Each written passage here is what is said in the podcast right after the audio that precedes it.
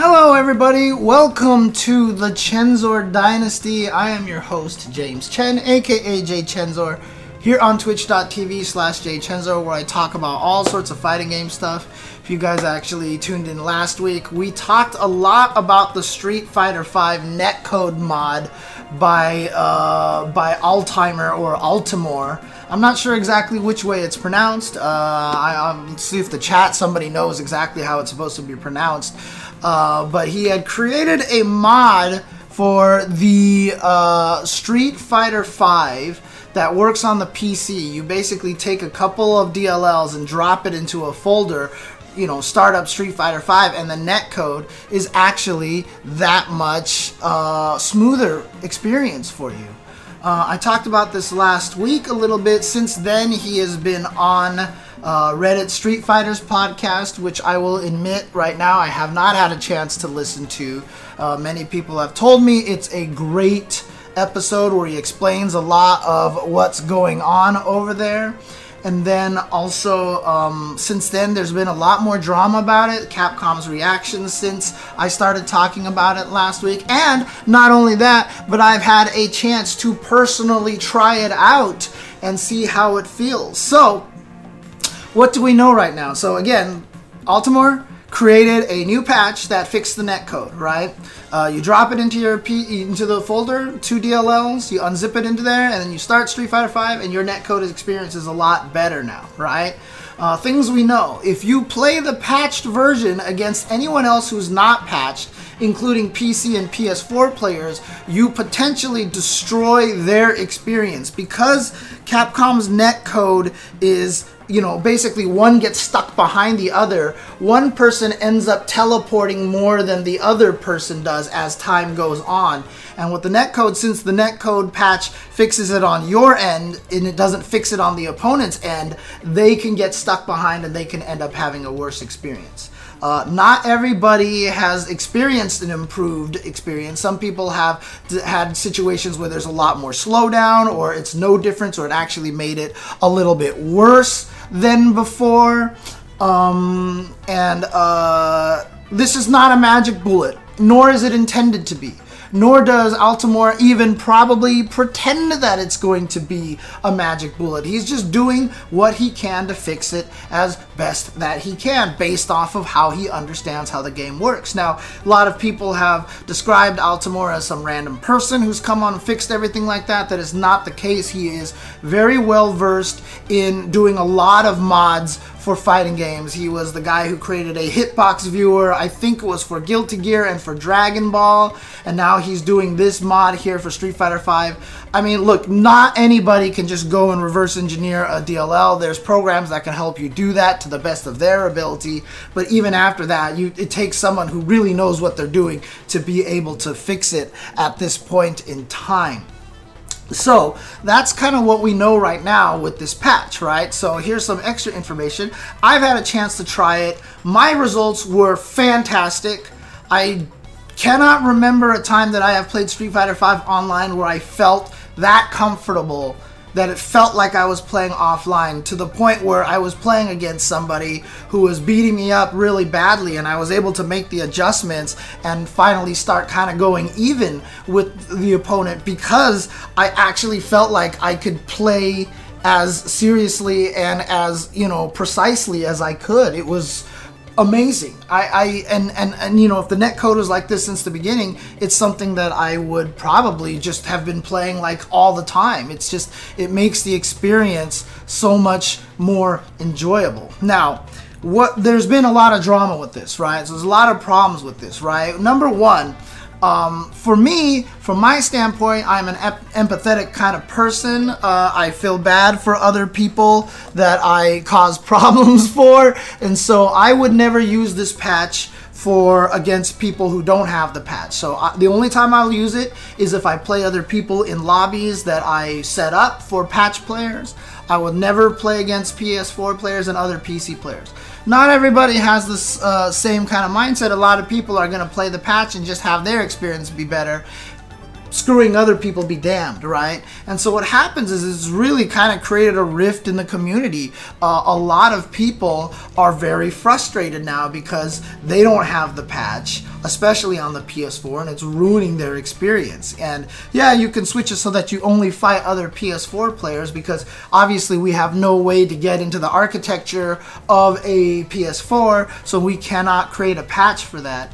And so what's ended up happening is that PS4 players now have to set their experience to only PS4 players to avoid fighting patch players on the PC. This causes other problems, however, because for people who aren't in the know, who are just playing fighting games for fun, their experience is going to degrade considerably if they're not involved in the fighting game community, if they're just playing Street Fighter for fun. If there's a new player who's watching tournaments, is like, this game looks like fun, I really want to play this, and they see it on Twitch and they go and play online they don't know anything about any patches or anything like that on PS or on PS4 or PC. They're gonna play. Their experience is gonna be that much worse, uh, and it's gonna be very very hard. So there's a lot of people out there who are very frustrated with the patch, and they feel like that you know it's almost kind of unfair. It is almost like a cheat for them. You know what I mean? It almost feels like the other person's cheating, that there's a mod. I don't want to call it a patch, by the way. It's more of a mod. A patch is more of an official thing. Mod is kind of like users adding modifications to it. So this mod almost feels like a cheater mod, you know, for things to make it so that you have an unfair advantage, because you kind of do in a lot of ways, right? So, um, but it's it's it's a lot of fun. It, it, makes the game a lot smoother, and I really did have a lot of uh, more fun time playing it. Now, currently the situation. Uh, so when I talked about it last time, one of the big things to raise was how is Capcom going to respond to this, right? And from my standpoint, uh, I think this is a good thing, right? Because it's been four years and Capcom hasn't done anything. And in fact, it almost feels like Capcom's stance was like, we can't fix the netcode. It's not possible.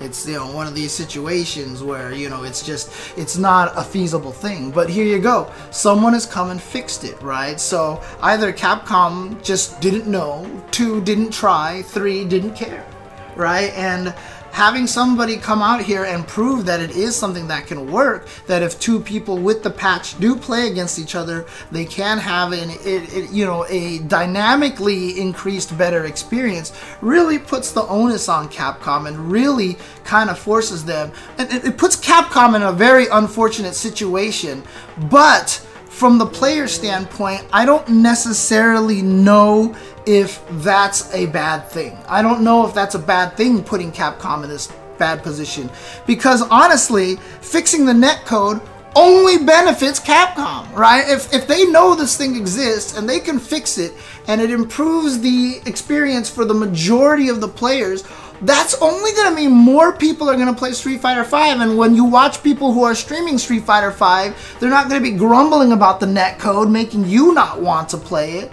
right? You're gonna actually see people playing it and go like, man, this netcode is great. This is great. Yeah, you should totally play it. And the game is in a great position. There's a CE coming out. CE coming out has all you know all the all the costumes and new V skills and all this stuff like that. There's a nice cheap version to buy it. If they can improve the netcode before CE's official release date in February, I think this is a win for everybody, right? So I really do feel like that this is a good situation. Now, a lot of people out there are like, you know, screw Capcom's Capcom sucks taken them four years, obviously. I hate Capcom, blah, blah. Look, I don't care. I don't care. Like, whatever you feel about Capcom, however you feel about this, it doesn't matter to me, right? Because that's not what I'm concerned about. What I'm concerned about is having good netcode for people who enjoy the game, who just want to play the damn game, right? And so I think that's kind of cool. Now, on top of all of this, so so to, to, summarize this portion of it up is Capcom now I feel like has a little has a lot of pressure. They've responded to it. They've acknowledged that they know Ono has actually said that he has grasped the situation. That is his exact tweet. I have already grasped the situation. So they are talking about it. People are tweeting about it, and he's like, We are aware. We know what to do. We can't expect Capcom to react right away. Okay, I don't. I know a lot of people out there are gonna be like, Why are you making excuses for company for Capcom, James? No, I'm not making excuses for Capcom. I just know how companies work. I know how businesses work. I've been involved with it. They're gonna get word of this this. They can't do anything about it until probably a week of meetings and stuff like that. There's a server maintenance coming up next week, and everyone's like, oh my god, the server maintenance is going to ban the patch and everything. Look, it's not doing anything to this patch, okay? That server maintenance next week had to have been planned a long time ago. They are not going to react to the patch like the next day unless it's like lighting a fire under them and they've got to fix this now. Like it's a like like it like for example, if they rolled out a rootkit, right? Like if they roll out a rootkit, you can actually expect an instant response. For something like this, the response is not going to be fast. It sucks. That's the way companies work. They're going to have a ton of meetings about it, etc., etc., etc. They're gonna talk. Well, how should we handle this? What should we do? Get approval. Get approval. Get budget. Get do this. Do this. Is it'll take a while, right? I mean, I, hopefully it won't take long. Hopefully it'll be like a week or something like that. But to expect an official response from them anytime soon, I wouldn't be holding my breath which is a problem because then in the meantime we're splintering the online community we're causing this problem and a lot of people are getting mad one way or the other etc etc now uh, yeah, I guess you can call the, the Ono tweet as a glimmer of hope. I mean, the, the Ono tweet necess- not isn't necessarily a glimmer of hope. It's just it, it acknowledges that they acknowledge it, that they know about it, and that is super important to know that they know, right? That is really really important to know. You know, it's good for us to know that they know that we know that they. No, never mind. Um, so, um, it's good to know. Now, uh, the little extra development here. The little extra development here, and yes, Mr. Friday is right. The SF community is going to eat itself alive if Capcom doesn't do anything, which is the problem, right? Which is the problem, which is why I'm kind of glad that this thing exists to kind of force Capcom's hand. That's my standpoint. Now, the extra development that came out of the Reddit Street Fighter interview, again, full disclosure, I have not listened to it. Shout outs to uh, Super Joe Monday and everybody at Reddit Street Fighter for doing amazing content all the time. Uh, I haven't had a chance to listen to it, but I did uh, read what people were tweeting about it and everything like that. There is an update that Altimor kind of understands what's happening so much now that he feels like, and he said is on the way. But again, he's just a guy, uh, a good programmer, obviously a very smart, smart person who is able to do a lot of very uh, good engineering stuff who just loves street uh, fighting games and wants to help the community improve.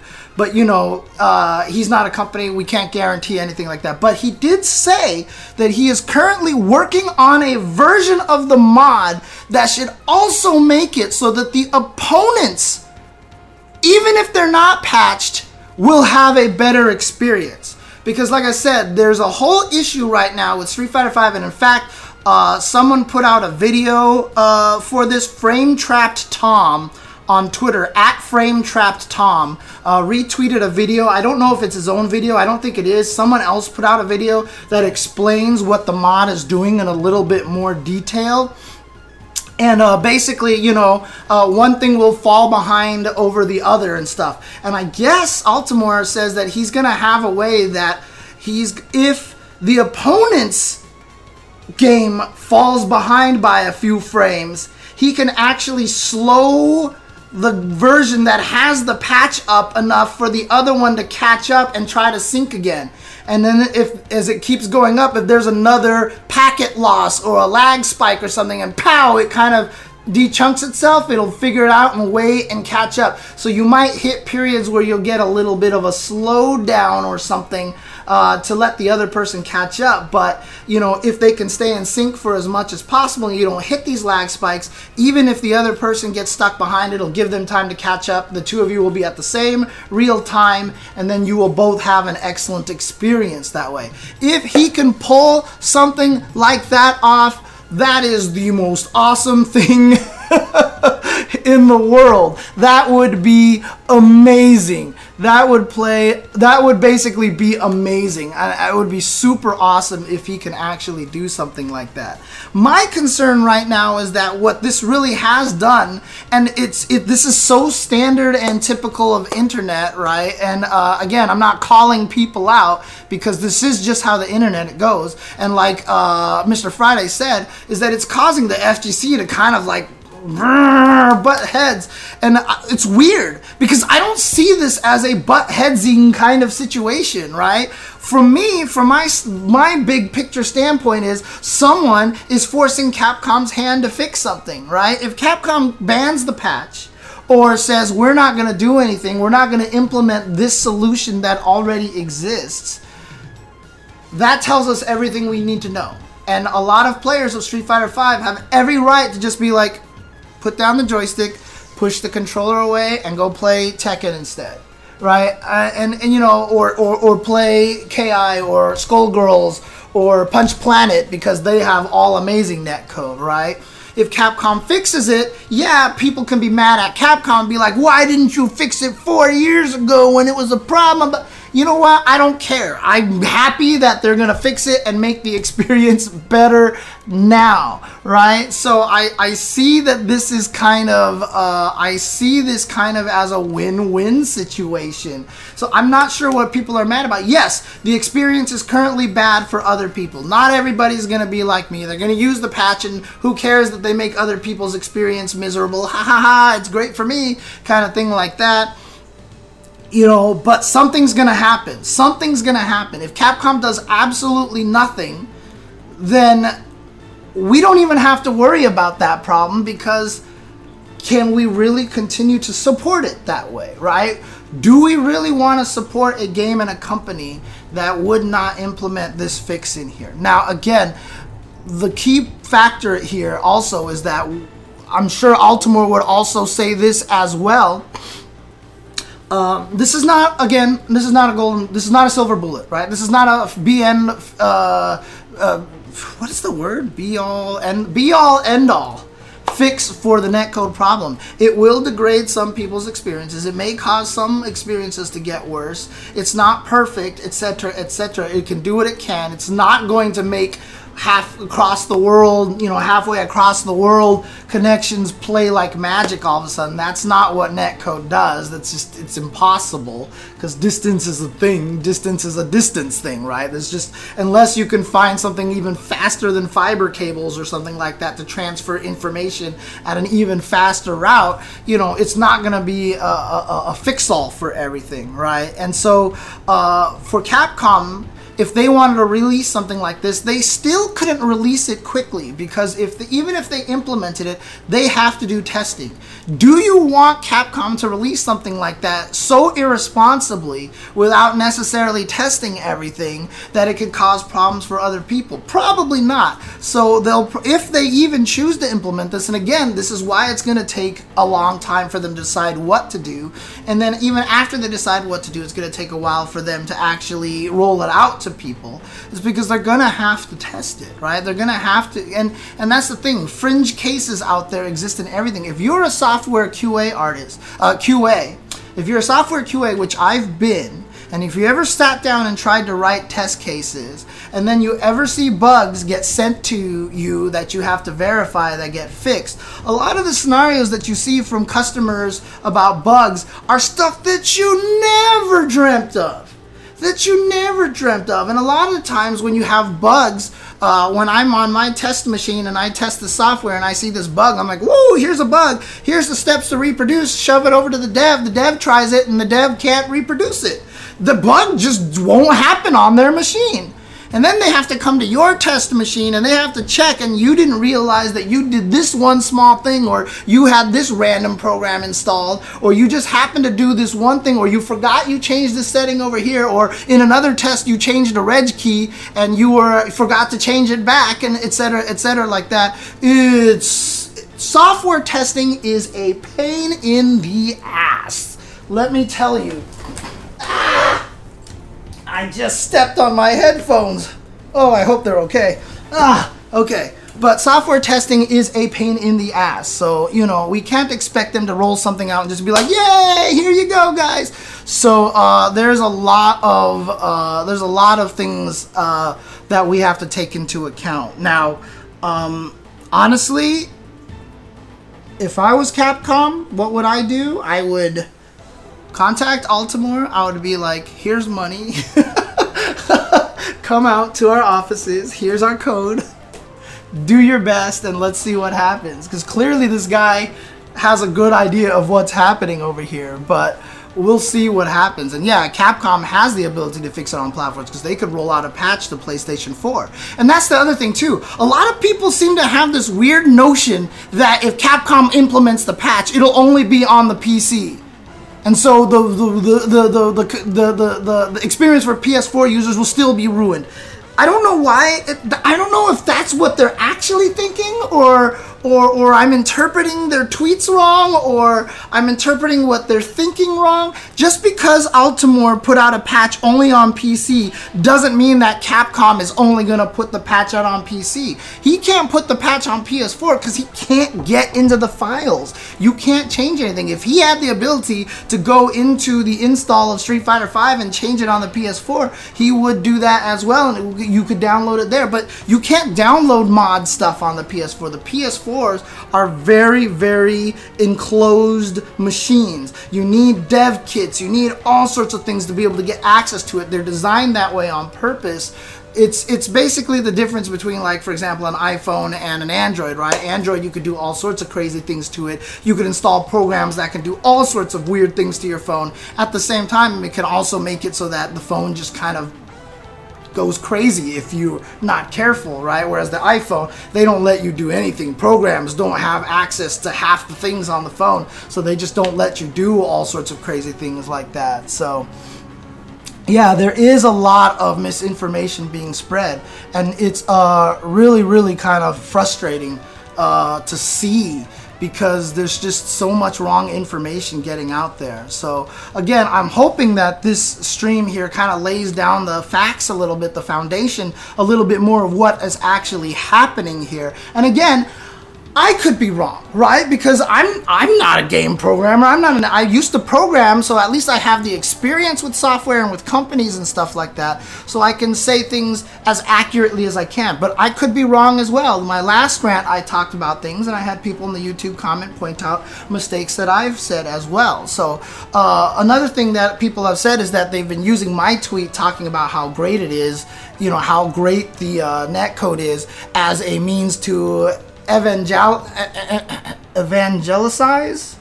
What is is that the word? Evangelicize the um the the whole netcode thing and that you know obviously it's better blah blah blah we should do it again I just want better netcode for everybody. I don't want to ruin other people's experience. If the netcode can only be improved for the people who install the patch and not the other way, I would rather not have the patch, right? That's you know, or or just have it so that somehow Altimor can actually put something in his patch to detect if the other side has a patch. What's up, Siamese guy?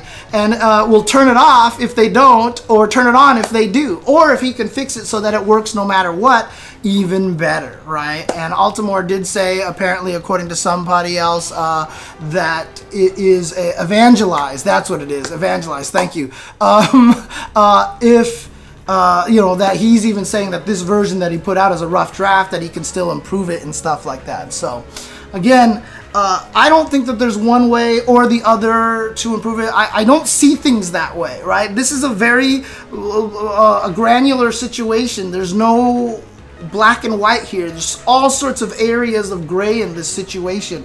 All we have to do is understand what the facts are and then from there see how things react. Really, there's very little we can do except for wait for Altimor to make a new version of the patch and see if he can improve things or see what Capcom does.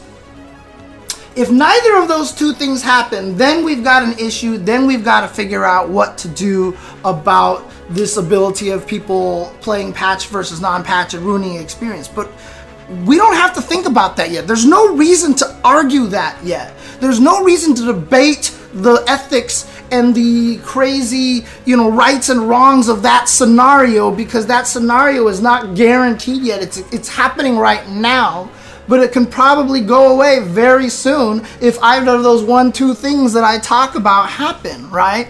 And so why are we debating this right now? I just don't think there's any point we can talk about it and we can say, yeah, it sucks, and yeah, it's good, yeah, it sucks, and yeah, it's good. And guess what? You're both right. I think it's great and I think it sucks. I don't think it's one way or the other. And that's the thing. We just have to keep that in mind. It's great, it sucks. Absolutely, both are true. Absolutely, both are true. And if we have to live with that scenario, then we can start debating it. Then we can start talking about it at that point in time. But until we find out if Altimor can make an even better patch, or until we find out if Capcom is even going to do anything, I don't think there's any reasons for the community to butt heads right now. Because I think overall, this is a good thing because it proves that it can be improved. I'm not going to say fully fixed because there will still be bugs in there, but it definitely can be improved for the majority of players. And it forces Capcom to do something, right? We know the fix is possible and it forces Capcom to do something. And that to me is a good thing and can only be a good thing. So, uh, uh, I, I have already told people Jalapeno Bomber that I have not had a chance to listen to it. I want to listen to it. I have not had a chance, but I will definitely try to find a period of time where I can just sit down and listen to it. I might just like turn it on while I'm in the shower or something like that, just so I can uh, listen to it or something. So uh, we'll try to do some of that once I have a chance, but I have not had a chance to listen to it yet but I've heard nothing but good things about it. I've seen snippets and stuff like that here and there uh, that are very important for that. But that is my current standing on the situation. I've talked about this a little bit much longer than I expected to for about half an hour or so. Uh, I'm going to go ahead and stop it here. So for those of you who are watching this on YouTube, uh, let me know what your thoughts are down below. Let me know uh, how you feel about this whole entire situation. Also, make sure you subscribe to our YouTube channel at uh, youtube.com slash ultrachentv. Uh, also, I'm going to do Q&A session where I talk to questions that are on uh, here on Twitch as well. Take a look for that for Chen Reaction Part 2. Uh, that will follow up right after this one. Um, so you can look for that as well for me to go into it in a little bit more depth. For you that are here watching this on twitch.tv, uh, I'm just going to go to the title screen uh, and I will be right back. So don't go anywhere for the Q&A section where you guys can paste your questions to me and I will address them and talk a little bit more about this topic. But otherwise, thanks for tuning into the Chen reaction. I will talk to you guys uh, soon and very soon if it's here on Twitch. Alright guys, be right back.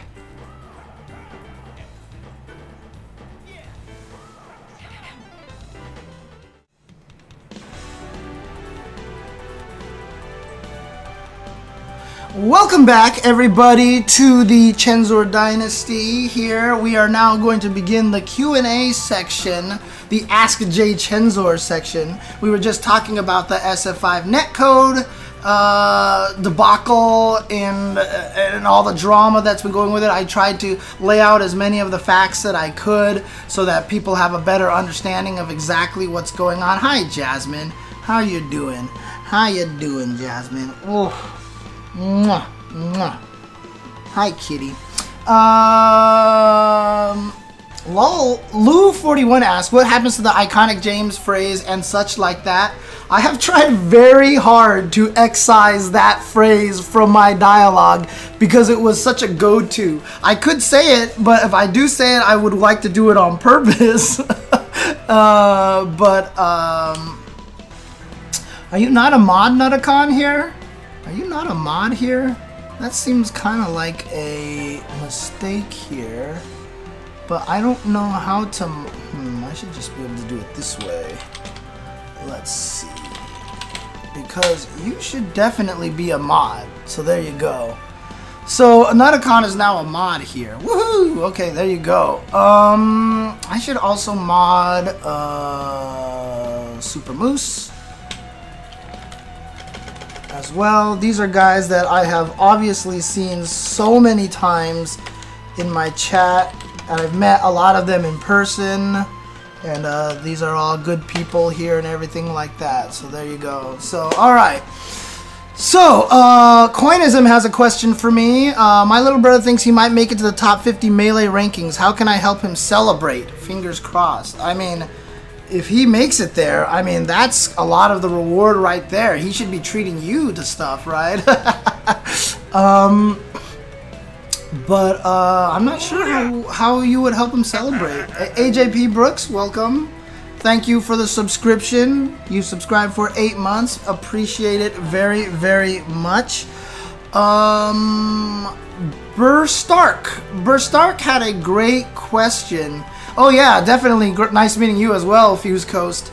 Um, Burr Stark had a really good question that he had before the actual section began and I told him to hold it and copy paste it here. It was long, so it's, it is one of those novels, but I don't care. So if you want to uh, go ahead and put that in there. How excited are you for Grand Blue's release? Uh, I'm pretty excited for it. I'm really curious about it. And actually, if you do have a huge interest in Grand Blue Fantasy, you will want to make sure to tune in to the Tuesday show tomorrow because uh, we have not had a chance to announce something yet, but there should be something cool happening for Grand Blue Fantasy on the Tuesday show tomorrow. Uh, so there you go.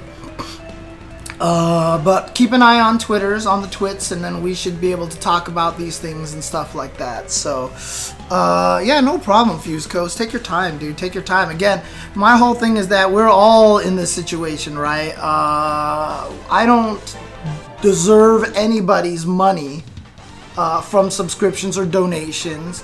I earn it, right? If it's something that you feel like you want to help, or if you feel like I provide the content for you to subscribe, that is something that's very appreciated. That's why the Amazon Prime thing is so cool because it's a free way to subscribe to other people, and that helps a lot. Even if you don't use it for me, please use your Amazon Prime uh, Twitch subscription for somebody uh, because Vicious just got partnered because it is the lifeblood of a lot of streamers. Subscriptions get you infinitely more money than uh, than ads will.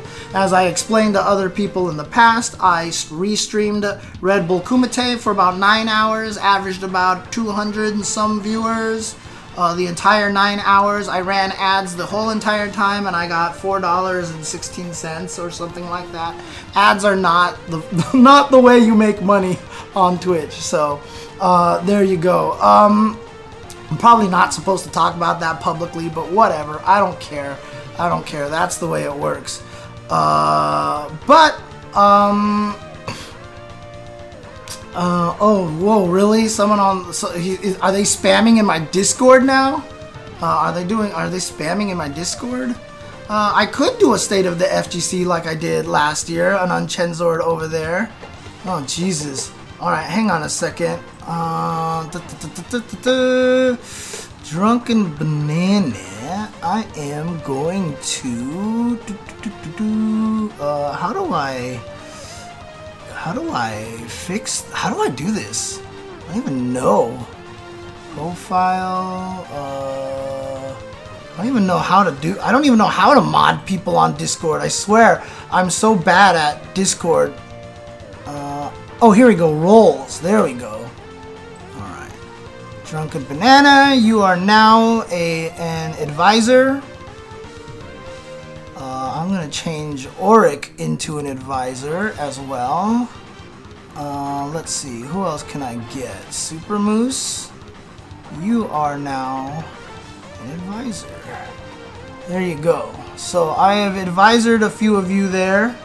So uh, you guys can now do all sorts of fun stuff over there. So if he's doing anything crazy, if he's spamming the server and just like not even on topic or whatever like that, feel free to, to ban him. I've given my advisors in that uh, Discord carte blanche to, to, to, to ban people who are not contributing or are being toxic.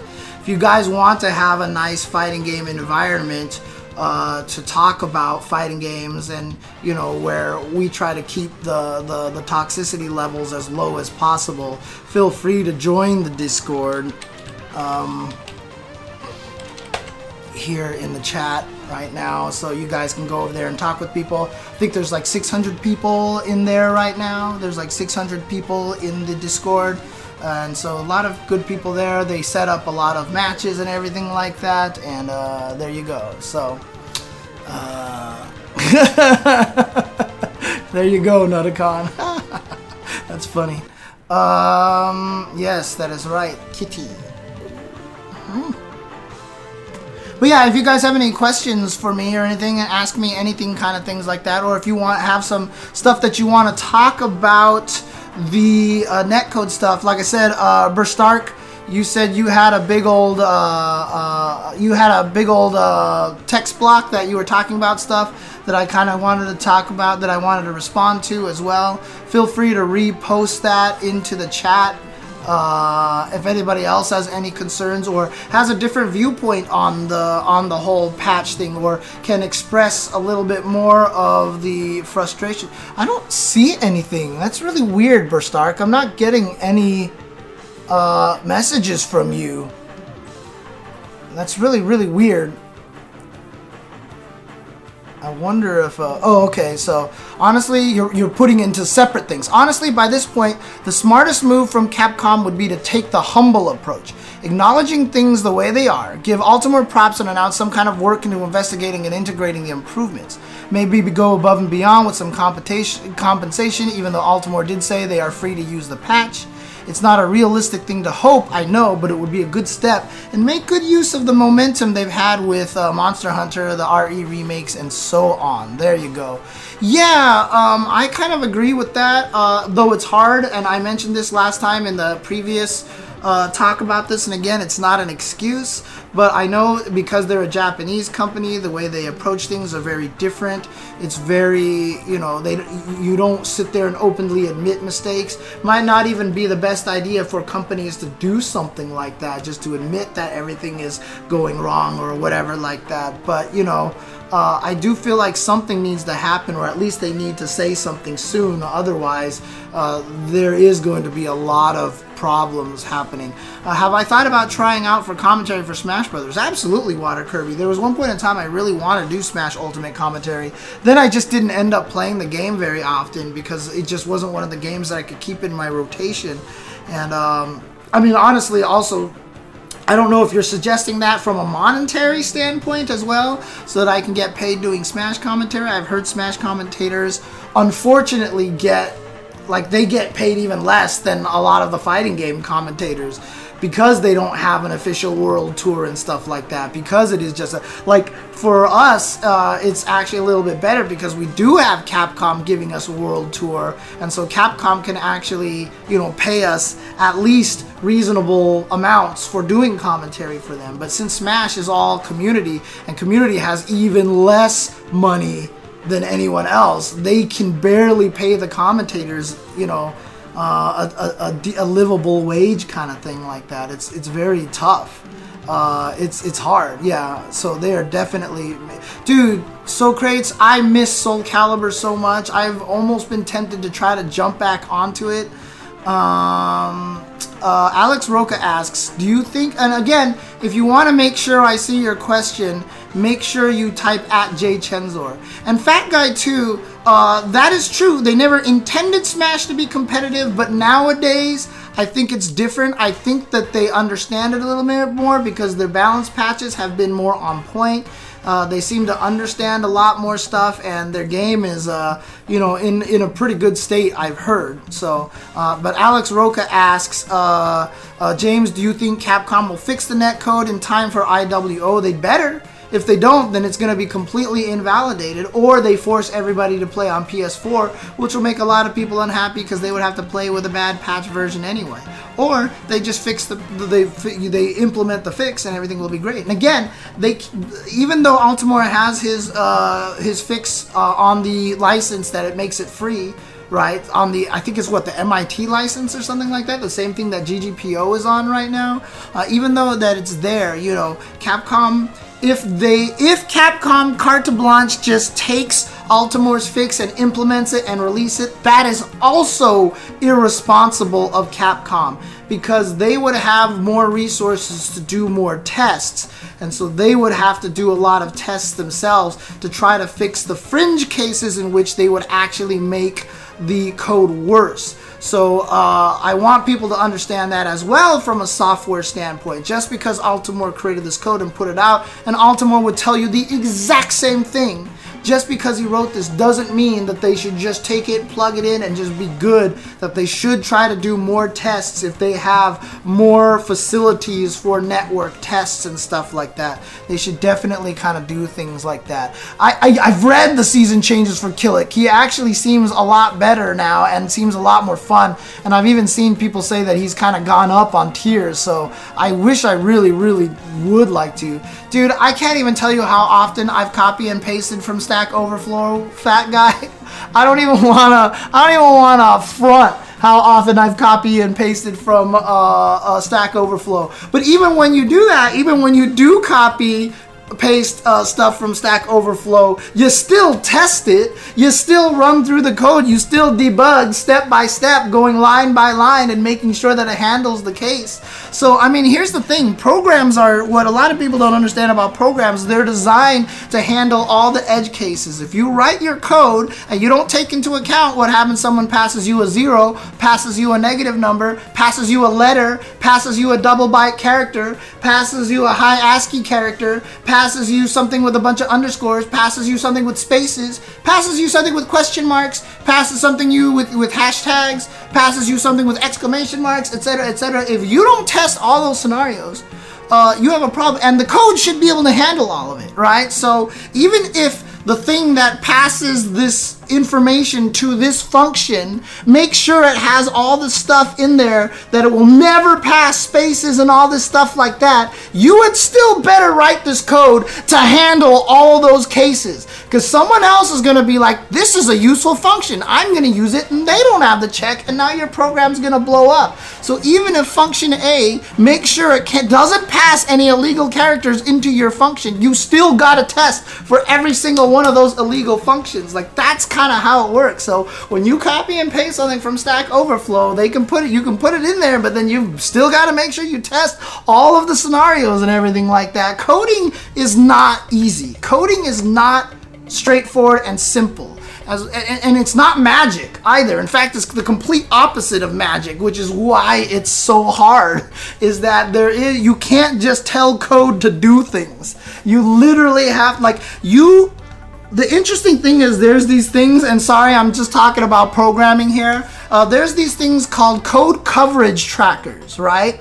Where basically they'll integrate their own code into your code, and as you test the program, it sends information to a server and when you check the, the, the server, you can see how much of your code was actually executed. How much of your code was actually executed. And the trickiest part about code is that if you actually do that and make your program do everything that it's supposed to do, most oftentimes you will have about 10% of your code uh, executed. Maybe 20, maybe 30, maybe 40% of your code executed, maybe 50% of your code executed. Because half the code, maybe more than half the code, are all error sections, are all conditions that should never be executed, but they're in there just in case they are. So when you write code, you can't just write code to do what you need it to do. You've also got to write a ton of code to make sure it doesn't do what you don't want it to do. It's so painful, dude. It's so painful. Man, whew, gosh. You're the kind of guy that submits a programming assignment without running it first. Asian bro, I never want you to code anything for me ever. and uh, this, I mean, coding is not simple. So that's why when a lot of people are mad, like, oh, Birdie jump light kick. After it finishes whiffing, he's invincible on the way down. Don't they test their product? It's like, Jesus, come on, people. Anybody who's coded before knows how hard it is to code these things, man. It's not easy at all. There, it is a, it is a pain in the butt to, to, to, to write code and everything like that. So, so again, even if Capcom acknowledges and say we're working on a fix now, we can't expect it next week. We can't uh, expect it in two weeks. And I've done that before, Burstark. I've written stuff that are public servers and stuff like that that I was like, I'm just doing this small fix. It couldn't possibly break anything. Let me change this, push this out, make sure, because I want this fix out there as fast as possible. And it ends up breaking everything. And you're like, fuck, I gotta now undo this. I've gotta revert this and put it back and try to do. Like, it's always a bad idea to do that. Always a bad idea to do that. Oh, man. Coding, I've always said that if you are a coder, you have to also be partially a masochist. Like that's the way that it that it works. You have to be partially a masochist. Otherwise, you probably uh, can't be a coder. Oh, what is my game of the decade? Jesus, that sounds nutso. Like, like when did Final Fantasy VI come out? Oh, but that's okay. That was previous decade. So those, uh, geez, if I wanted to talk about this decade, I mean, it might be like Breath of the Wild or something like that. So, um, yeah, there's a lot of funny things that you can do to your programs and stuff. There was one time I wrote a program to do something and I thought it was just like the simplest thing and when someone ran it on their machine, it just spiked their performance all the way up to 99%. Their processes were running at 99% and he was like, "Why is my uh, machine doing this when I run your program?" And I was like, "Oh god, I know exactly what I was doing. I know what I did. Basically, I just wrote a loop that checked for the existence of a file to make sure that it could advance to the next section. So I just wrote the loop to check for the file, but I forgot to add a pause in in between each check. So it literally was just using every bit of the processing power it could find to keep checking for this file about a hundred thousand times every second. And I was like, oh god! And all you have to do is put in a pause for like a millisecond, and all of a sudden it just it's calmed down and it's fine. and I was like, oh, jeez. Yeah, what's my favorite programming language? So I was most I spent most of my time programming in Java. I did transition over to C Sharp, and I really do like C Sharp a lot. Uh, my favorite things about C Sharp were how they handled uh, collections and how you could actually do very SQL like calls on collections where you could use LINQ on collections, which was really, really nice.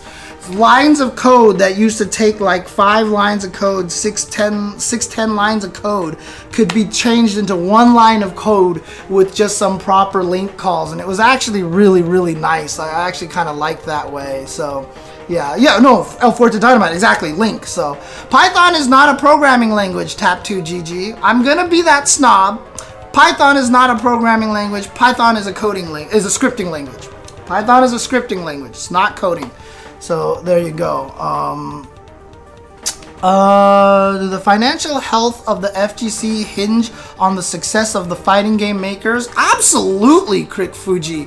Now, uh, the fighting game community will always survive despite them. Because even if all of a sudden this year every fighting game that came out and every patch that came out ruined every game to the point of destruction, we would still have the existing games, and uh, people like Altimor would know how to revert patches back to original versions and stuff like that, and uh, we would be able to just to keep playing it. So the FGC would continue, but no one would be able to make a career off of it and stuff like that. Nobody can make really a career off of it right now. A lot of us are trying to make it work, and uh, it is not something that is particularly viable, but we're trying our best right now. We are trying our best. So.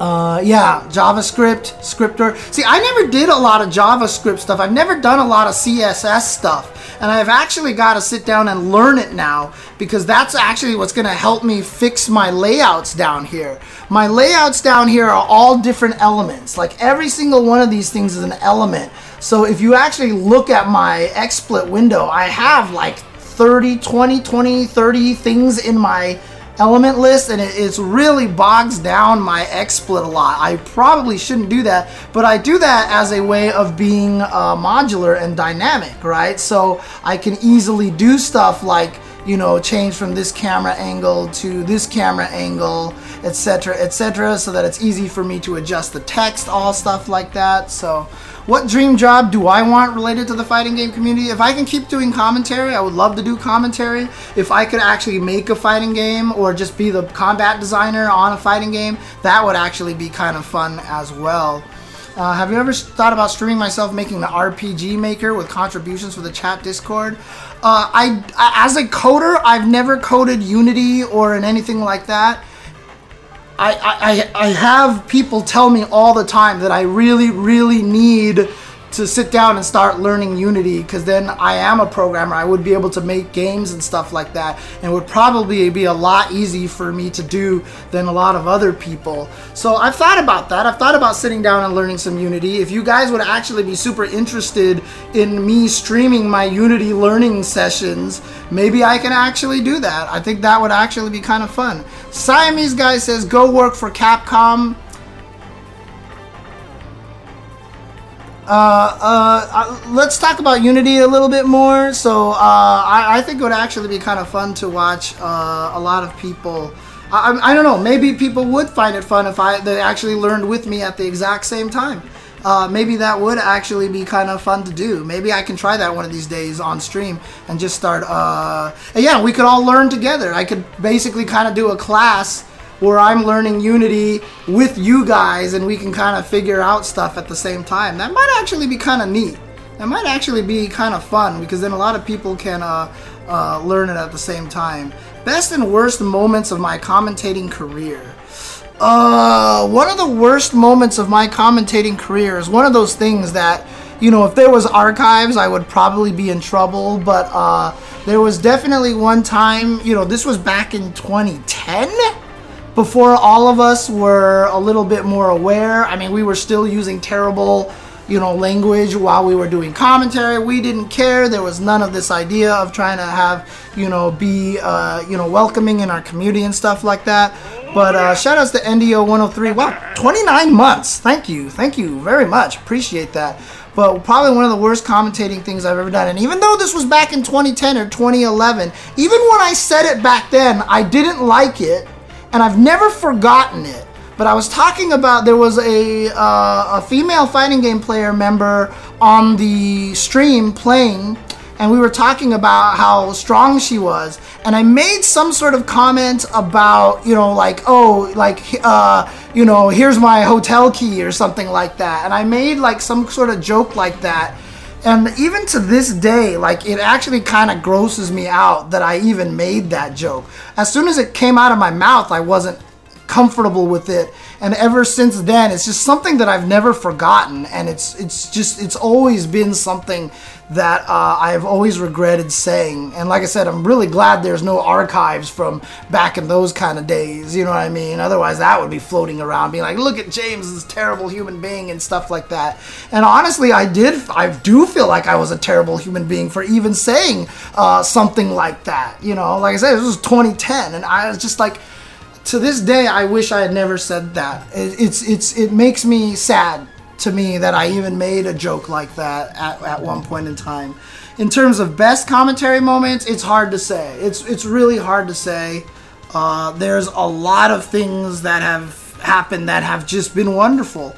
And the reason why, you know, sometimes commentary can be so fun and such a joy is that when the players do amazing things, it just makes it that much easier to commentate, right? It just makes it that easy to commentate. It's it's really hard. Uh, yeah, right, Super Moose. 2010 wasn't that long. Oh my God, it was a decade ago. Uh, Street Fighter V, my favorite to commentate. Uh, not necessarily. Street Fighter V is definitely the one that I know the most and I'm the most familiar with the scene and everything like that. Uh, I would love it if I could commentate Guilty Gear more Guilty Gear has always been one of my favorite games to commentate. Uh, I love commentating Guilty Gear. I'm actually really enjoying commentating Samurai Showdown right now because Samurai Showdown, I feel like requires a very certain kind of commentary and uh, it, it, fits kind of with what I want to, what I, the kind of commentary that I like to do. Uh, but those three are probably the ones that I enjoy the most. Super Turbo is probably the one that I enjoy commentating the absolute most, but that's because I just have such an affinity for Super Turbo. Shout outs to Say No to Weaves for the continued subscription. Six months uh, on a four month streak. Thank you very much. Thank you. Appreciate it. Appreciate it. So, uh, yeah, I'm really excited for Guilty Gear Strive because despite the fact that a lot of people are frustrated, there's a lot of potential for it to uh, do a lot of good things. Yeah, Guilty Gear is tough. It's tough because there's a lot of knowledge in that game, and again, I don't play it enough to know enough details about the matchups and and you know clearly decide whether the, or clearly understand if this character has an advantage. I know everything that's happening. I know all the systems in the game, and you know I'm a little behind in keeping up even with the most recent patches and stuff like that because after the most recent patch, I never really sat down and played it all that much but you know it's it's just kind of one of those things that was uh, that's that's tough so. Um, right exactly. Even if it's easier it'll be hard to play. But the point is it's not that it's it's it, the point is not necessarily that we're trying to make strive easier to play. The point that daisuke is trying to make is that he's trying to make it different enough that legacy players don't have such a distinct advantage anymore. He's going the Street Fighter route in which the next game coming out is different enough that newer players can come in and be sort of on equal footing with the people who have been playing the game for a very long time. Guilty Gear and Tekken are two of the biggest games in terms of legacy and having a legacy advantage, right? I don't even count BlazBlue as all a bunch of different games because I feel like they've all been one game so far, right?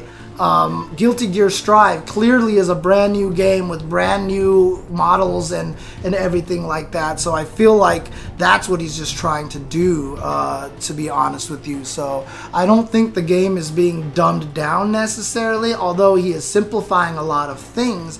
But the game will also play different enough that a lot that even the best players out there at the current Guilty Gear will play the new Guilty Gear and have new things to learn as well, and we'll all be discovering things at the same time.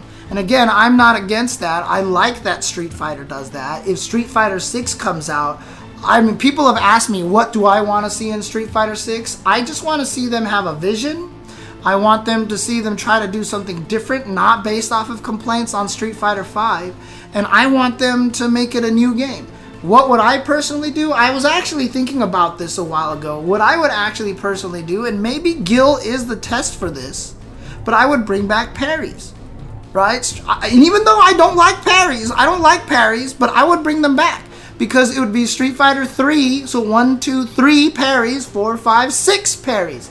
And I feel like, you know, every three games bringing back the parry mechanic. But if they implement it so that everybody has universal parries like Gil, so that they actually have a whiff animation, and do it that way, I think that would be kind of interesting, to be honest with you. I really think that would be kind of an interesting way to implement parries again, is to bring bring it back, but make it a command so that you can't option select it with your movement, with with moving forward and crouching and then everybody has the parry, but it's kind of done in a way that it's more obvious on how to punish, etc., etc. So if you parry in the air, for example, you have delay and maybe you land with a few extra frames of recovery so people can punish you so you can't jump, parry, throw like you can in, in Third Strike and stuff like that. I think that would actually be kind of interesting to do something like that. So uh, I don't think Street Fighter 6 is going to get announced anytime soon. I personally don't believe it's going to get announced anytime soon, Burst Dark. Uh, like everyone keeps saying they feel like this is the last year of Street Fighter 5. I personally don't believe it, and I personally don't want it to be because uh, as I've explained to people, I feel like Street Fighter 4, Ultra Street Fighter 4 should have and could have, I'm sorry, could have and should have lived an extra year to give Street Fighter 5 more time to bake. So whatever year they plan to release Street Fighter 6, put it off another year, bake it a little bit more, and then give us the game, please. please. Uh, that's kind of how I would like to do uh, Street Fighter 6, to be honest. So, uh, if Lab Zero gets to work on a Darkstalkers, I would definitely go talk to Mike Z and I would be like, please hire me as a combat designer and as an artistic designer. Hire me, hire Richmond Lee, take the two of us and make sure that we have all the decisions behind aesthetic, behind mood, behind how you convey the jokes in the game, how you convey the violence and the sexuality, etc. Shout outs to Scooter Bombs for the prime sub. Much appreciated, good sir. Again, if you actually enjoy these new streams where I talk to the stream and have conversations and talk about fighting games and stuff like that, subscriptions and stuff are all very much appreciated. Uh, it is 5:30. I did say I was going to switch over to playing some Street Fighter 5 at this point in time. Uh, hit ones in the chat if you want me to go to Street Fighter 5 lobbies. Two in the chat if you would like for me to talk for another 15 minutes and hang out a little bit and talk a little bit more. Uh, let me know. Uh, the new Darkstalkers, I would probably okay two two one two. I'm getting more twos here, so I've got three twos here, right? Four twos right now. Scooter Bomb doesn't care. Uh, ¿Por qué no los dos? Uh, a lot of people said more chatting. Okay, so let's keep the chatting going a little bit here. No, you don't need to uh, go crazy with this right now. Uh, uh I would try to make it 3D models. I would try to make Darkstalkers 3D models, but that's why you would have to also hire Richmond Lee to make sure that we get all of the proper 2D animation styles into the game. Talk to you with my sexy voice. That's what I would do. I would definitely try to sure that I don't I don't know if I have a sexy voice to be honest with you. Uh, so MVC three a little bit with a lot more stretching and stuff like that. There would have to be a lot of crazy things happening in that game. Like Lord Raptor would have to have an invisible chainsaw and an invisible buzzsaw attached to his leg at hundred percent of the time, so that when he does some of those moves, that they change and stuff. Because if you notice something, look at the way Dhalsim actually does his moves in Street Fighter V. When he stretches his limbs, his legs kind of stretch, right? But the thing is, they don't thin significantly, right? Like, I feel like you that's what Darkstalkers is. If Lord Raptor had a leg that was this thick and he did his towards heavy kick where it turns into the chainsaw and he stretches his leg out, when it stretches, it also thins it gives it that kind of rubber feel to it that when you pull on it, you steal volume from the width to add to the length, right? That is what you'd have to do for Darkstalkers. But you want to do it in 3D because you need to have the fancy animations for a lot of things now. You know, that's the kind of thing. And it's going to be very, very, very hard to replicate. I mean, even the Pyron that they have for the gill suit is kind of weird because it's kind of hard to see. They tried to replicate what Pyron does in 2D in 3D and it looks kind of odd, right? ArcSys has that experience, but they also do it one frame at a time. They stretch and pull and do everything one frame at a time, so it's a combination of both. If we were going to do it, I would do 3D modeling in the ArcSys style for Darkstalkers. That would clearly be the best way to do it. But even as crazy, I mean, I'm trying to think right now. Who is the craziest character in ArcSys games that has weird things like limbs turning into different objects and stuff like that? Is there a character that's like that uh, in the game? Um, what am, what am I stop? What am I trying to stop? What am I trying to stop here? Sorry. Uh, St. Cole says, James, stop. And then Mr. Friday says he's going to faint. What what am I supposed to stop here? What am I doing? Am I am I am I am I or are you just talking about my sexy voice? That was my sexy voice? Oh, that was my sexy voice. Got it, got it. Okay, fair enough, fair enough. Sorry. Sometimes I, I forget. I, for, I, I, get see things out of context. Uh, Chris for the win asks, do you think they're going to reveal a new game to be at EVO like last year in the EVO lineup stream? Uh, probably. If Granblue Fantasy is not in uh, the EVO lineup next year, I would probably uh, eat my tinfoil hat I would probably eat my tinfoil hat. Uh, Alex Roca says, uh, "Oh, Bedman or Faust." But see, that's the thing is Faust doesn't really have things get replaced and displaced and stuff like that. Like Robo-Ky is not in the game, right? Zappa is not in the game. And I feel like that's kind of one of the reasons why, because technically they'd be some of the hardest characters to actually do. So it'd be really interesting. Yeah, Venom and MVCI is actually really kind of interestingly done. I'd have to go back and watch it again and take a look and see how they did that uh, a little bit more carefully. Alex Roca says, For Darkstalkers 4, I'd make it in 2D and rehash all materials from the series, including all of the features, game modes from rare versions like Tower Mode from PSP or EX options from PSX, and all of the content, character stages, including secret ones from all games, plus Street Fighter 5 game modes on top. I always. Okay, see, that's too ambitious, Alex Roca. That's too ambitious. You don't. You don't want to do that. You don't want to kill them. You want the game to come out at some point in time. And uh, for what you want, they will die. Uh, that's not going to happen right away. It takes a lot of work to make those characters, especially if you want it 2D again. If you want it 2D again, they can't be the same sprites they were before. And if it's 2D, it is going to be a lot of work. 2D sprites are probably one of the hardest things to do because when you design a 2D sprite, and this is a true story from back when they made HDR, when they made HDR uh, for Super Turbo and they gave the task to Udon, they just gave them all the animation frames. But they didn't give them the ability to see how the animation frames moved within each other. They didn't give them a way to run the animations. And so what Udon was saying that they had troubles with is when they th- made like Ryu throw the Hadouken, how far does he lean forward? How far does the sprite move?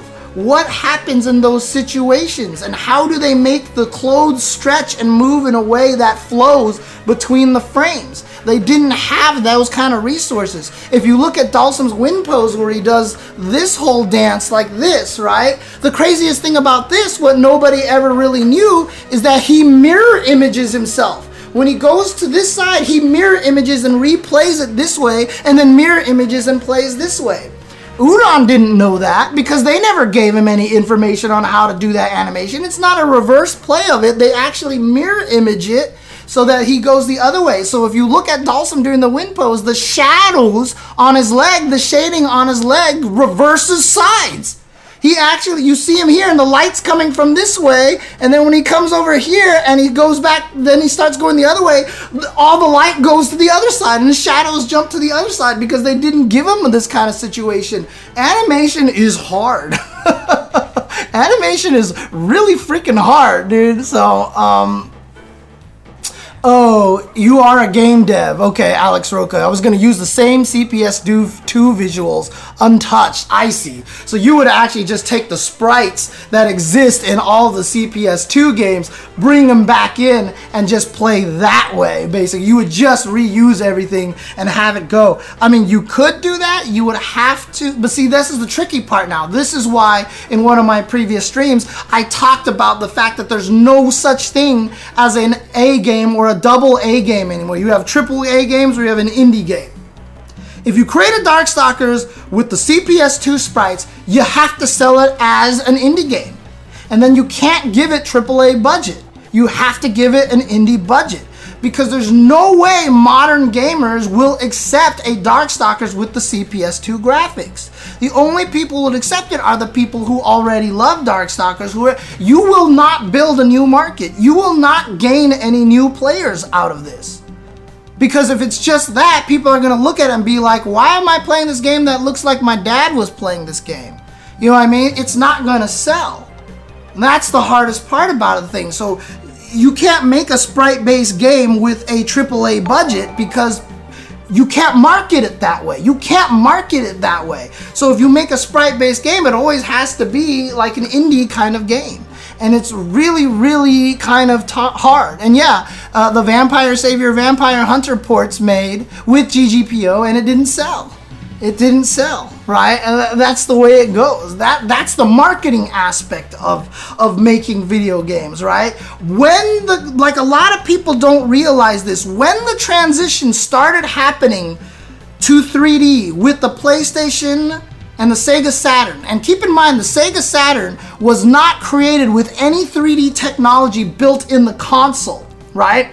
The PlayStation came out based as a 3D kind of console. The hardware had it. And when Sega found out that PlayStation was going to put it in there, they had to scramble before the Saturn came out and add kind of a 3D engine to their game and put it in there, which is why the PlayStation 3D looked better than the Saturn 3D because the Saturn one was kind of put in as an afterthought, right?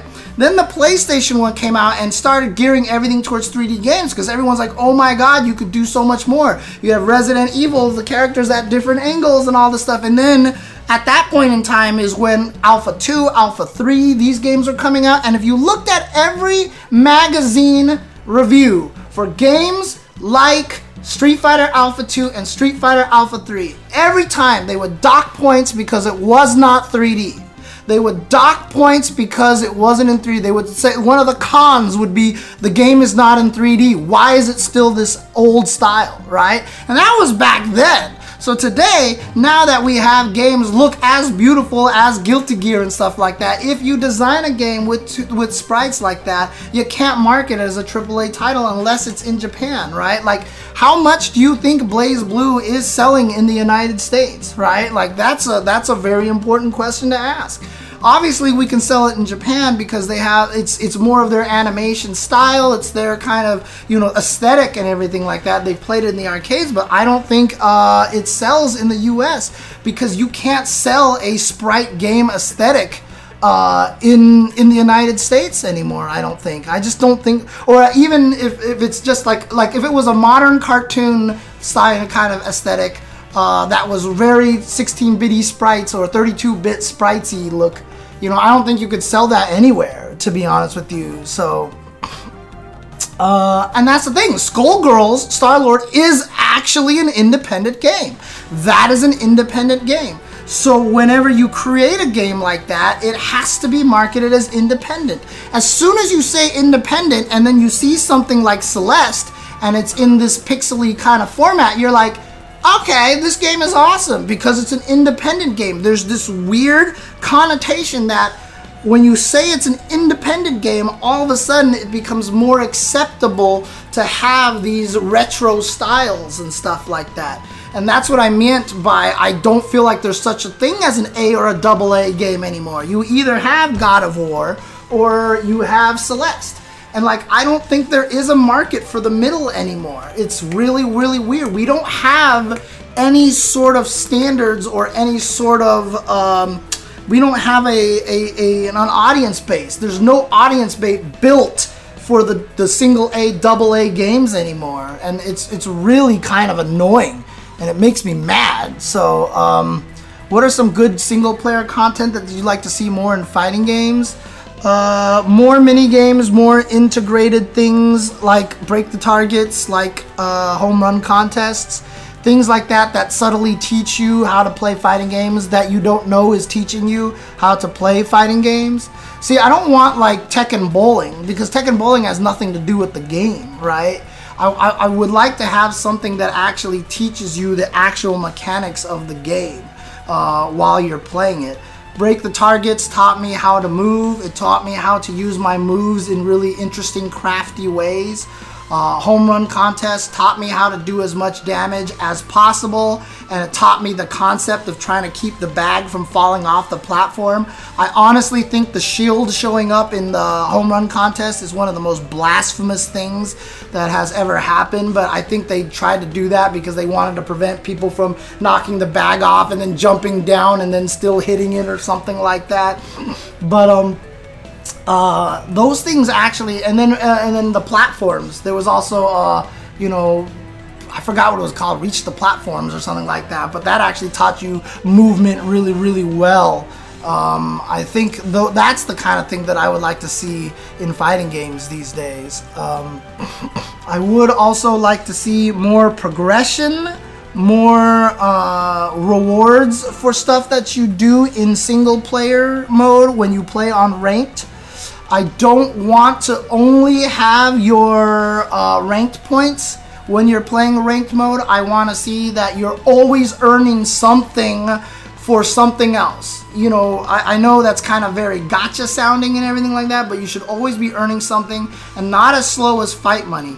Make something that you're always earning for stuff that you can purchase with purchase in-game content with that doesn't also that isn't also purchasable by actual money so you don't have the problem of losing money by giving away fight money right? Street fighter 5 is spending a crap ton of money to keep adding these characters. They've given us these cool new training mode features. They keep i mean training mode features keep showing up out of nowhere. Like the next patch will be like whoa this new item is in the training menu.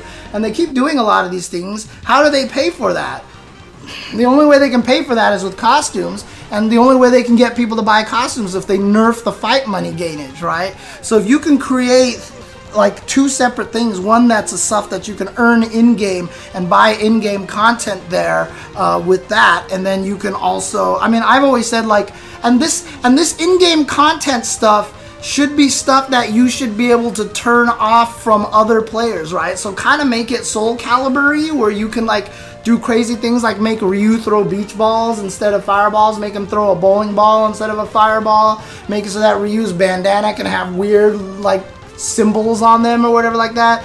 Give people cowboy hats or stuff and hats and you can turn it off. so that no matter what, you load the default Ryu when you're playing online versus them. But you know, doing kind of things like that and having people be able to earn stuff like that, make it so that you know, uh, you can buy different wind pose dances for Sakura. You can buy different intro animations for Ryu or something like that, or you know, you can change. I don't know, like lots of little things like that, and I think that would actually be kind of interesting. Yeah, NRS has absolutely the, the, the right start. They're they're they're right there. They're figuring it out as they go, and they're getting better and better at it, and and they're doing it for sure. So the unlockable moves things is a little interesting because it's it's a hit and miss because you'll see a lot of cool moves where you're like, man, that's really really cool, but I can't use it in tournaments, and that just makes you sad.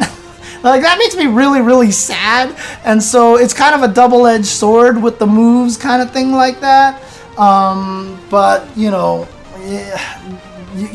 most of the people who are playing MK are not going to be affected by that. They're just going to be playing with their friends and play whatever they want to, and it's going to be fun times for everybody, and they can build the most broken character ever, and I think that's fine. I think that's cool. Oh, hi. Hi, Jasmine. Hi, Jasmine. the the beat 'em up, yeah, and and the interesting thing about a beat 'em up and stuff like that, like I really want to do a break the targets kind of thing. I could do a break the targets that would teach people combos, that would teach people hit confirms, that would teach people how to get damage, how to like like number of hits versus damage, etc., etc. I feel like there's a lot of really cool things that you can do with that. So uh, I'm I'm sad that that doesn't exist. Uh, in uh, in fighting games. But that's a lot of resources. And as I mentioned in uh, another Chen reaction episode before, is how do you convince a company to spend the money on something that you can't prove is going to sell more copies of your game, right? Because that's the thing is having those kind of features may not sell your game more, but it might keep people playing longer. But that's not how Japan operates. Japan operates very much on did it sell when it came out? If it didn't, the game failed. That was UMVC3. The game came out, it didn't sell well because it was less than a year after they released MVC3 and uh, they considered it a failure and then they scrapped the dev environment for all of MVC3. And then it turned out that everybody loved UMVC3 and it was one of the games that kept selling, kept selling, and didn't stop. And it had a lot of steam for longevity, but it was too late. They already scrapped their dev environment, so they couldn't patch it. They couldn't add any DLC to it or anything like that. It's failed on sale right? They, they don't recognize the long term strategy as much. Games that come out in Japan that everybody clamors for will be in the bargain bin in a month, so I've been told. And people have confirmed to me on chat that this is actually the case, right? That's actually the case. You, you, if you do something like that, they like games just go on sale right away because once they're old, old by like a month, it's just they're done and stuff like that. So, user-generated content is tricky. Grinning Oni, people have talked to me about making user-generated trials and stuff like that, and that's a lot of effort too, right? Because you're gonna have to take into account a lot of different things like if you did user generated trials for UMVC3, how are you going to uh, indicate, how are you going to let the player indicate that zero needs to hold the button to charge this up? How are you going to indicate in your thing? And there's just going to be a lot of weird situations going on in that situation. So, uh, Alex Roca says, I'd like them to don't give away new moves, but I'd like to separate the costumes into parts in order to use hairstyle from a costume,